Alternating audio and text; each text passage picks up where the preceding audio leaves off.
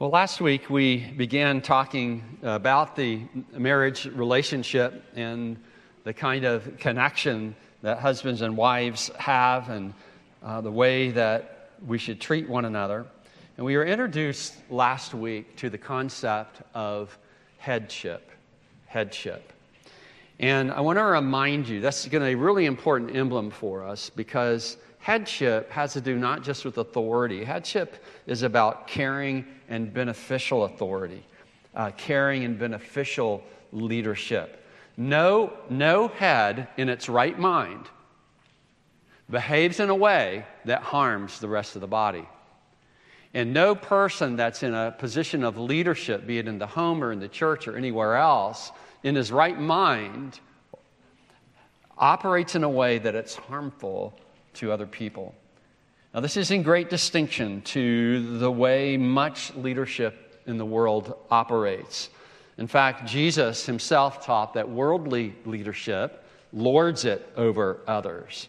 There's a lust for control, using others to lift up oneself. And don't think that it's just out there. I've seen it multiple times among men that are, are going into ministry. They're all about being in charge, they're all about being in the limelight. They're all about telling other people what's up and, and what they ought to do. And, and that's not actually a godly kind of leadership. Christian leadership is different. And perhaps the best index of genuine Christian leadership is actually in the home. And why is that? Because they, we have more opportunities than anywhere else to live out Christ like love or to fail to do so. The reality is that in terms of your relationship with lots of other people, you have limited opportunities to actually sacrifice yourself and to show love. Um, in a relationship uh, with your wife, in a relationship within the home, uh, you have many, many opportunities to show such sacrificial love. And what you really are is much harder to cover up. And what you do there in the common everyday moments of life actually tells the true story about who you are and how you operate. So, on the one hand, as we look at the material tonight, I, I guarantee you there, there, will be soul searching. As I've just the, the work that I've done it this week, I'm just thinking, you know, in fact, all, all day today and actually a little bit in, into yesterday, I'm thinking, okay, now tomorrow I'm going to talk about this. So I, I want to make sure that there's nothing I'm doing in recent memory that's going to make my wife go like, ah, easy for you to say. Um, so, but, but it's good to feel that pressure. It's good to feel that pressure and to recognize that we're called to a standard that is really infinitely high. Um, so, our text for tonight husbands, love your wives as Christ loved the church and gave himself up for her, that he might sanctify her, having cleansed her by the washing of water with the word, so that he might present the church to himself in splendor, without spot or wrinkle or any such thing, that she might be holy and without blemish. In the same way, husbands should love their wives as their own bodies. He who loves his wife loves himself. So we look at these brief verses. I've broken them down this way. First, in verse 25, obvious that, that Christ like love is sacrificial love. And then in verses 26 and 27, Christ like love is purposeful love. And we'll, we'll see that there's a reason that Christ did what he did. And then finally, in verse 28, Christ like love is a satisfying love. So let's let's start really where the, the biggest challenge is for us, and that is the uh, Christ like love being a sacrificial love. Husbands, love your wives as Christ loved the church and gave himself up for her. So this is it's not like there's a lot of hard words to understand here. Uh, we know what husbands are. We know what we know what love is, okay? And, and so, if this were husbands, love your wives. Well of, well, of course, I love my wife. I, I married her. I mean, we went through the ceremony. And The reason we got married is because we had fallen in love. Love your wives as Christ loved the church. Now that now the ante is upping some, like say, okay, um, yeah, I understand Christ loved the church, but, but now I'm thinking about who Jesus Christ is and how high that standard is. Um, now I'm, I'm a little bit concerned. And then we get to the kicker and gave himself up for her.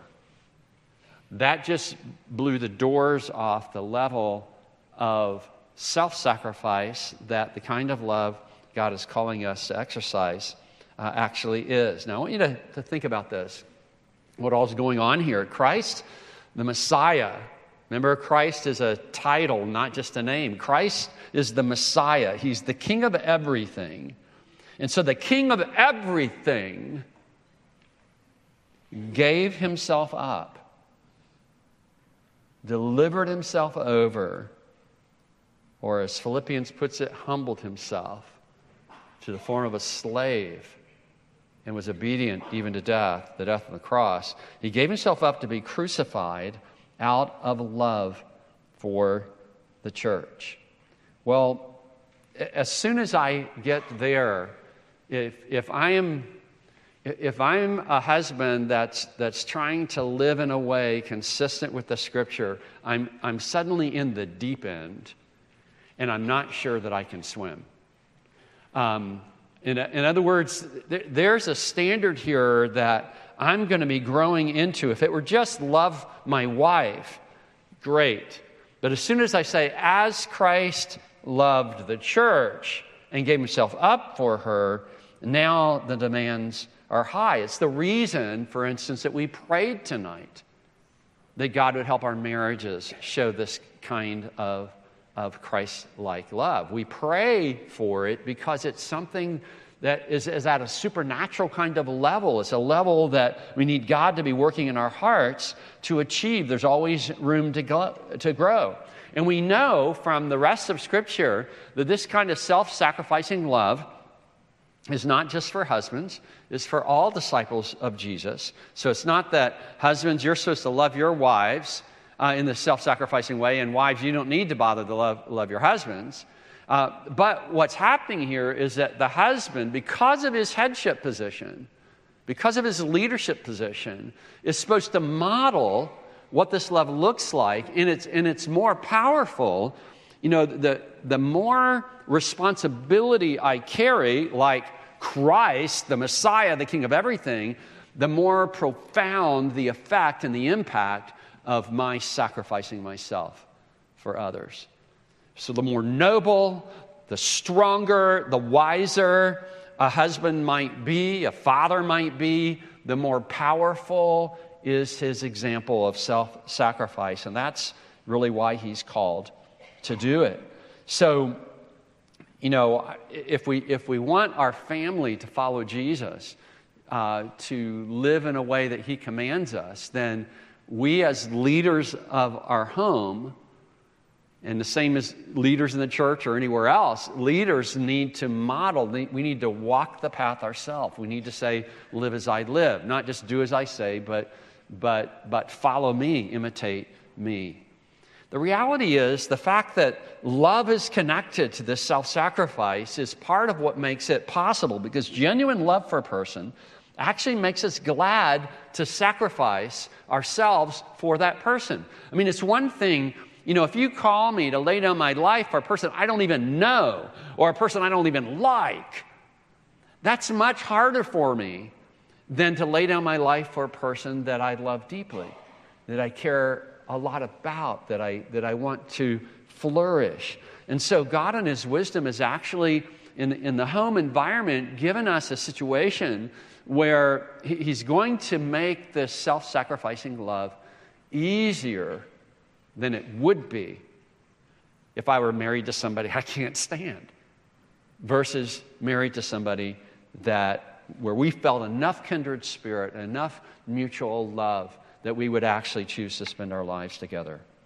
So this, this kind of love needs to be what characterizes the way husbands treat their wives. And we find this over and over and over again in Scripture. Just like we find that submission with the wives, willing to put themselves under the husband's leadership, we find also at the same time, we find this repeated emphasis on husbands loving their wives in this kind of way. So I want us to think about some contrast to that. A Christian husband who treats his wife merely as his housemaid or his mistress, who uses her to take care of work that he does not like doing himself, or sees her function primarily as satisfying his own appetite, does not really understand Christ like love. At least he's not displaying it. To love her as Christ loved the church means you're willing to sacrifice anything and everything to meet her needs. I mean, Christ, the King of everything, became a slave even to the death. And 1 Peter 3 commands husbands to make a home with their wives in an understanding way. So we, as husbands, have to ask ourselves these kinds of questions. And, and, and it's not actually it's something we're constantly working on because people change and situations change. Do you know what your wife needs? Do you know what burdens that she carries? Do you understand how she thinks? And do you care to know these things? And when you know, what do you do about it? I think sometimes because we've got our own workloads and we've got our own plans, we kind of don't want to know too much because we're afraid of what all might, we might have to do to act on it. And yet, that's contrary to the spirit of a text like this. There are men who are winsome and gentle in public, but demanding and harsh at home. That is not love. And that is not manly either. There are men who cut themselves off from closeness to their wives. They don't know what their wife's needs are or how she thinks or what burdens because they're too cut off from her. They're busy doing their own projects, pursuing their own career advancements. They have no time for their wife's concerns. There are others who lounge around at home, wasting hours entertaining themselves while their wife carries the full load of maintaining the home and the children and all that involves. They don't take time to talk with their wife or the kids. They don't pray with them. They may be willing to pay money to cover the expenses of room and board and schooling, but they won't give time or give themselves to lead with a gentle hand in the fear and admonition of the Lord. Now, I, I pray that that would be the exception in a church family. But I know from years of interacting with people that it's surprising how often this kind of unloving behavior actually invades the Christian home. And over time, it's very easy for husbands and wives to, to sort of take one another for granted. We're like lifelong roommates. Um, the, the flaws that we've learned over the years rub us raw. And so we, we keep a safe distance and we live our lives, and we, and we don't live anything like what is pictured here with Christ's love for the church. A husband that manifests Christ like love is neither harsh nor is he passive. He is self sacrificing. He takes action, leaving heaven to die on a cross kind of action in order to give his wife whatever she needs to flourish. So, men, let, let me challenge you, and I, I'm sure you've been challenged here before, and every time you hit this text, if you're like me, it's like, it's like wake up call, okay? Am I, am I loving my wife the way Christ has loved me? Now, Christ love was not only sacrificial, but it was purposeful. And we, we know that. And I want you to see in the text what leads us to, to finding you know, why we're calling it purposeful. It's this word, this little word, that. We might add the words in order that. So this word tells us that what follows is, is going to be the reason that he gave himself up. There, there was a purpose in his doing so. He's not just falling on the sword, he's, he's actually has a goal in mind that is to the benefit of the church. And we see uh, what these benefits are. We see that he might sanctify her, having cleansed her. So he had already done that by the washing of water with the word. So that's, that's part of it. And then we have another purpose. Okay? He has sanctified her, cleansed her. Why? So that he might present the church to himself. And what, what would be the end result? Splendor, without spot or wrinkle or any such thing. She might be holy without blemish. So when we, we look at what Christ was doing with us and giving himself up, we see a, a purposeful nature to what he's doing. Christ prizes his people, the church. He delights in their reaching the splendor for which they re- he rescued them. We, we saw that same kind of spirit from the Apostle Paul this morning in, in 1 Thessalonians 2, didn't we? Where he talks about, You are our glory and our joy. Well, the way he was talking about these believers is the way Jesus views believers, according to texts like this. Jesus' relationship to us makes us better than we ever could have been on our own. Indeed, his work rescues us from being enslaved and abused by sin and Satan. He causes us to thrive, to grow, to become more beautiful, more capable, more happy than we ever could have been on our own. And that's what a husband should be doing for his wife. Now, obviously, you're not going to rescue your wife in the full sense of the way Christ has rescued his church. You're not God. You can't provide salvation. But this text as he points to Christ's work, says, Look, Christ's work, his love for his people, his desire to see them flourish is the same kind of purpose, mentality that you need to have for your wife. So let me ask you, husbands, this evening, does your wife know that you prize her? Does she see you sacrifice for her growth and her well being and her happiness and her potential? If Jesus treated you the way you treat your wife, where would you be? And then maybe this question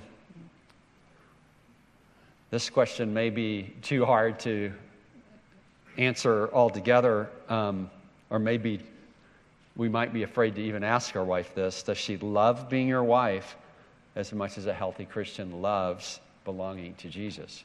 And you say, well, wait a minute, that's not fair because, you know, Jesus is perfect and husbands are not. I, I get that.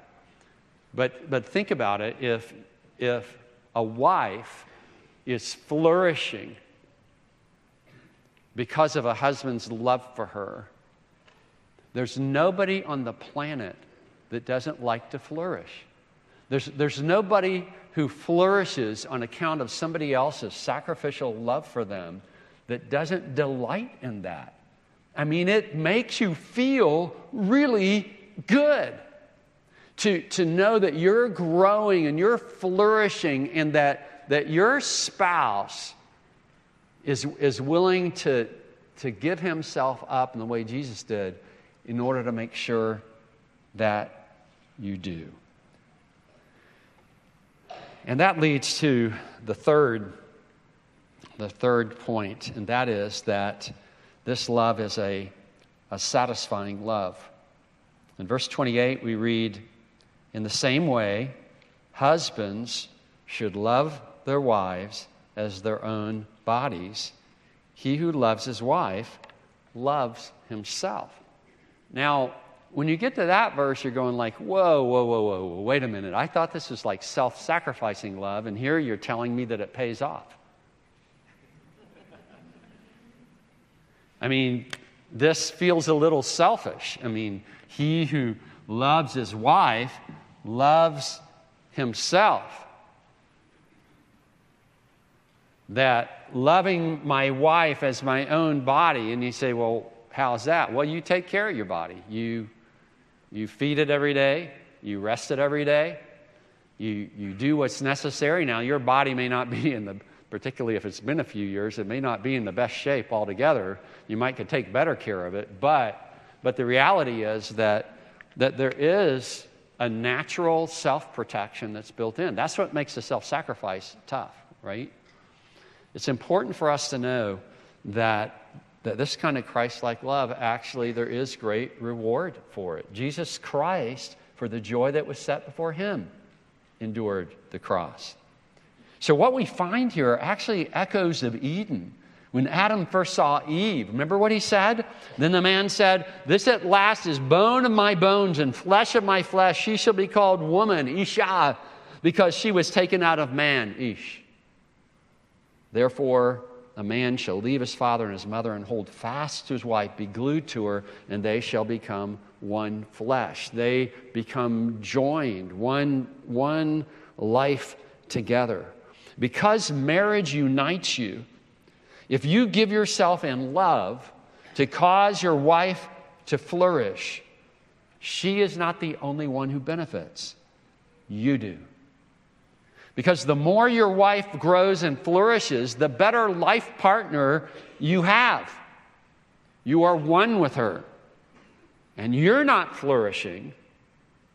You can't really flourish if she's not flourishing. You're in it together. So you say, well, this, this feels a little backwards. It's actually the way everything works. Um, we know that that when we do wrong, we actually do harm not only to others, but we do harm to ourselves. Peter says that failing to live with your wife in an understanding way, failing to show honor to her as a weaker vessel, actually hinders your prayers. Like, you know, you can pretend like you're talking to God if you want to, but if you're if you're talking to God you can't see while you're mistreating the wife that you can see, then you are in dream world if you think your prayers are just going through just fine. She is an heir together, Peter says, with you of the grace of life. And so, husbands, I think it's really important for us as, as Christian husbands, married to Christian wives, to remember that, that the one to whom we're married is, is not just another human being, is, is not just uh, our wife, but is actually a daughter of the king. She's a princess. And we want to treat her as a member of the divine royal family that she is. And that's why it makes no sense that, that, that my prayer life would be any good if I'm not treating my wife the way that I ought to. If I'm not treating the daughter of the king in an appropriate way, why do I think my audience with the king is going to go well? Okay? So, so my interaction with my wife, and that being what it should be, actually is connected. It, it, it ought to be a reflection of my relationship with God, but it also affects my relationship with God. You're to use your strength to protect her and to honor her, not to beat her down. You know, only a fool treats those he leads that way. When you see somebody who's in leadership mistreat those he leads, you, you know you're looking at a small person. You know you're looking at a person that doesn't understand what leadership is about. He actually harms himself when he does so. Now, this principle is throughout the Word of God. Living in accord with God's commands benefits those around you and benefits you. Sin harms others, and sin harms you. And nowhere is that more true than in the closest of all relationships. Marriage thrives on Christ like love. It is a sacrificial love. But it's worth the sacrifice, really, for two reasons. It's a purposeful love. This kind of love is to cause the one with whom you live to flourish. And as she flourishes, it actually makes your love together even more satisfying. Now, having been married for some time, And uh, look out, we've got everyone from newlyweds, engaged couples, to newlyweds, to those that have been married for decades. I realize that what we've talked about might, might feel a little bit like pie in the sky. But, but let me encourage you not to treat it that lightly. And let me encourage you not to view it like this a big burden. But rather, I want you to think about it in terms of what the gospel is. And that what you're actually doing is that you are bringing the good news of what Jesus has done to rescue us, to restore us to what we were created for. You are bringing the good news right down into practical, everyday living in your home. And you know what? Not only will your marriage thrive because of living this way, but think, think about what you're teaching your children, what you're displaying to your children, and, and helping them to understand what the love of God is all about and what loving Jesus and following Him is all about. It's really a huge privilege. It's this kind of, of paradox that somehow the more I learn to give up myself in love for another person, the happier I actually am. This is the Christian way, and Christ Himself has taught it to us. Let's pray. God, in very short time, we've dealt with really massive concepts. But Lord, I pray that our, our brief meditation tonight and just thinking about who Jesus is and what he's done for us might help all of us live in a way that brings you glory and that does great good to those that are closest to us. I pray specifically for the husbands in our congregation. God, only you know what all goes on in the privacy of our homes.